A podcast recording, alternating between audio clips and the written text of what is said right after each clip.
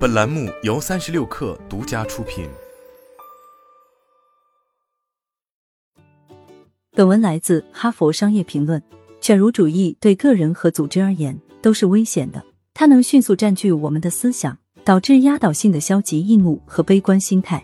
工作中曾经给我们带来活力和快乐的事情，现在似乎变得平淡无奇。我们更有压力，效率更低，更容易感到倦怠。那么，该如何遏制犬儒主义？当杰森开始接受我们的高管培训时，他所在的组织刚刚走出年终的紧要关头，而他的团队领导在这时却突然离职了。这一情况加剧了局面的紧张性。他告诉我说，工作上的事情开始变得很糟糕，人们一个个脾气暴躁，权力斗争四处可见，工作会议演变成了辱骂和公开的人格诋毁。高层管理人员没有进行干预，而是选择把人事问题推迟到每个人都完成了年终目标之后。因此，除了工作量的增加之外，杰森还承担起了在压力重重的同事之间充当调解人的责任。结果却发现自己被卷入了各种冲突之中，他感到伤心、愤怒和无助。于是，他开始疏远同事们。最终，他发现自己越来越害怕工作。当他向我寻求指导的时候，他已经变得士气低落、意志消沉、精疲力尽了。杰森的故事凸显了职业倦怠的一个重要的，但却最不为人所知的方面——职场中的犬儒主义。最近，我看到越来越多的员工正在遭受这种幻灭感和对公司失去信任的痛苦。领导者们需要意识到职场中犬儒主义的产生原因和影响，并且采取相应的措施来创造遏制犬儒主义的文化。杰森的处境，根本上来说，是一系列急性压力因素完美结合的产物。这些因素让他很快就变得精疲力竭了，但是绝大多数人的精疲力竭都是由于长期的未经管理的工作压力造成的，而且大多数员工的故事远没有那么戏剧化。然而，这并不意味着他们的经历就不那么痛苦，或者后果不那么紧迫。心血管疾病、肌肉骨骼疼痛、失眠、抑郁症状、疲劳、免疫功能受损和头痛，都是与倦怠有关的负面影响。精神倦怠的员工更有可能工作疏忽。他们的工作满意度更低，表现也不佳。以下是我的一些客户、会议参与者和研究参与者对他们目前的工作经历的相关描述。我现在一心只知道打电话。我的计划是熬过这段时间，直到我妻子升职，然后我就辞职。约亨，一名产品经理，尝试到底有什么意义呢？我觉得我做的任何事都没有带来任何有意义的改变。阿德里亚娜。一位非营利社会工作者，我们所做的工作最终并不重要。我们一直在逮捕坏人，但检察官却没有尽职尽责，他们只是把坏人再次赶回街头。这真是太令人沮丧了。警官托尼家长监护人对教师工作的期望已经达到了不可能和不道德的高度，他削弱了我做曾经喜欢的事情的精力和动力。马琳达，一位八年级的老师，关于职业倦怠，虽然没有一个统一的、普遍被接受的定义。但专家们通常认为，倦怠是一种工作场所综合症，其特征包含三个核心要素：一、精力消耗或感觉疲惫；二、对工作持怀疑或消极的态度；三、职业效率降低或感到自己不再富有成效，或者说无法发挥出自己的最佳状态。其中，第二个方面就是职场中的犬儒主义，这可能是职业倦怠最不为人知的一个方面。部分原因是它的复杂性。与精疲力竭和效率下降相比，犬儒主义可能是由工作场所中的许多因素引起的。它可以在极为广泛的情绪状态和行为中表现出来。在最早的关于倦怠的研究中，犬儒主义被称作去人格化，它指的是一种与自己所服务的人过度脱节的状态。然而，犬儒主义不仅仅指一种距离感，更是指一种精神上和情感上的疏离感。以至于在你眼中，周围的人开始失去他们的个性和人性。个性化服务提供商们将客户视作一堆没有面孔的案例，或者管理者将员工们视作电子表格上的一些数据点。以上两种情况都是员工遭受去人格化的例子。最近的研究扩大了我们对这种经验的认知范围，它包括对客户、顾客或工作的消极或不恰当的态度，工作时易怒、理想主义的丧失。以及从自己的工作中退缩或逃离的倾向。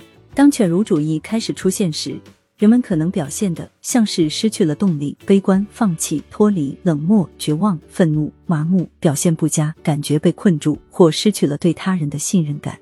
无论犬儒主义如何表现出来，重要的是要记住，工作场所中的犬儒主义，并不是因为某种个人的性格缺陷，也不是因为你是一个半吊子的人，它起源于工作环境，而不是个人。事实上，许多专家认为，职场中的犬儒主义和去人格化是一种防御性的应对方式，变得疏远和孤僻是一种自我保护的措施。它可以为员工在由工作所造成的情感消耗和精力消耗之间建立一个缓冲带。即使是最为坚韧的乐观主义者，当他们暴露在高度的压力之下，尤其是当压力持续不减的时候，他们的保护措施也会被打破。犬儒主义对个人和组织的健康而言都是危险的。它能迅速占据我们的思想，导致压倒性的消极易怒和悲观心态。工作中曾经给我们带来活力和快乐的事情，现在似乎变得平淡无奇，或者难以克服。当我们变得孤僻，无法信任任何人，甚至像我们在杰森和他的同事身上看到的那样，变得异常好斗时，人际关系就会逐渐恶化。研究表明，抱有犬儒主义的员工对同事、领导和组织的信任度较低，他们的工作表现较差。赚钱能力较低，离职率也比较高。研究职业倦怠的专家克里斯蒂娜·马斯拉克和迈克尔·莱特告诉我们说，随着犬儒主义的发展，人们会从尽最大的努力做到最好，变成只做最少的事情。犬儒主义降低了人们的参与度，仅仅这一项后果就给全球经济造成了七点八万亿美元的损失。犬儒主义也可以通过一种被称作情绪传染的现象，在整个团队和组织中迅速蔓延。员工们更有可能承认、接受和附和亲密同事的消极和批评的态度，而这让每个人都更有压力，效率更低，更容易感到倦怠。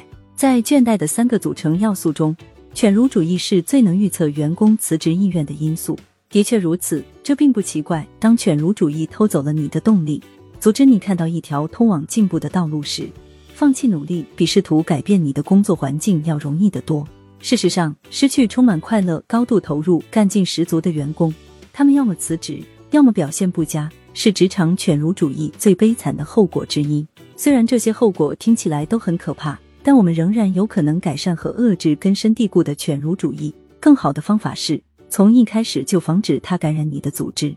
这里有一些策略可以帮助你扭转现有的犬儒主义，并在工作中创造一种抵制犬儒主义的文化。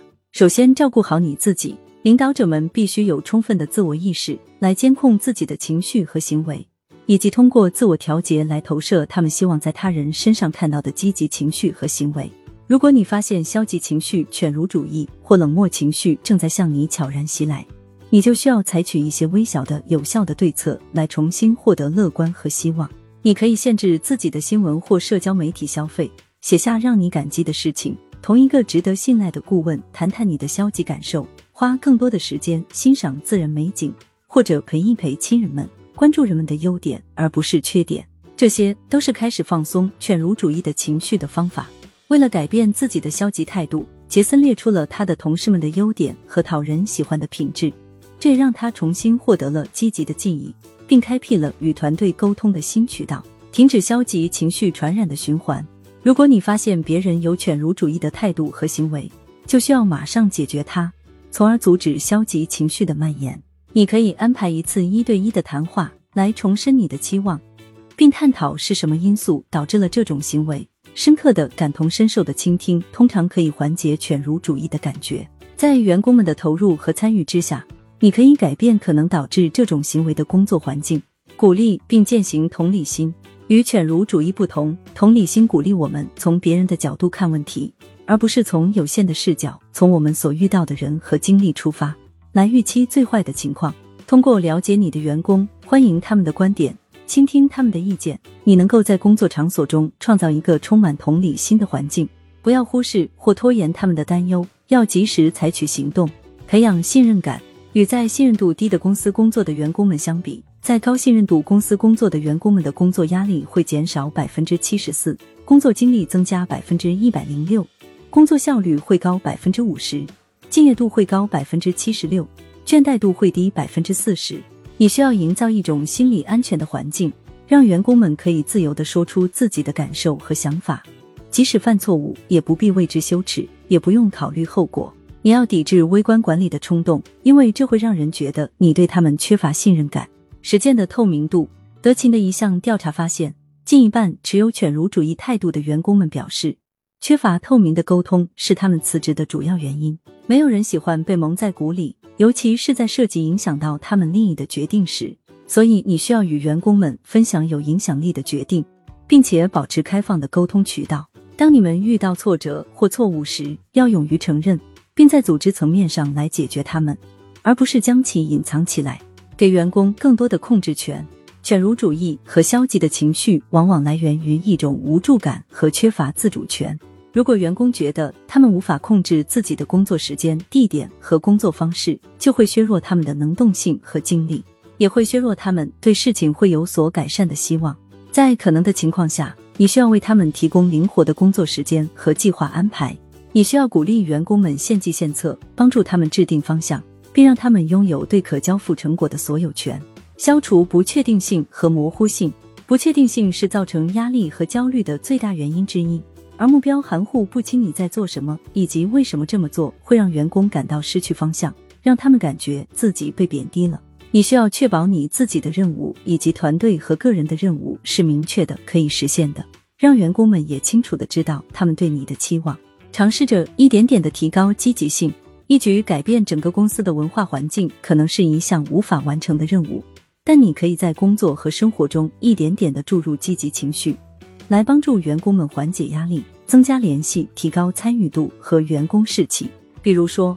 你可以当面对人们说谢谢，可以为你的团队买午餐，可以一起庆祝胜利等。你还可以在下午三点的时候自发的宣布工作结束，然后带领着整个团队出去打打保龄球或者台球。或者你也可以试试杰森的做法，他定期在别人的桌子上留下一张表达感谢的纸条，他的团队成员因此感到自己被认可和欣赏，由此产生的温暖感觉使他们能够重新确立工作中的情感基调。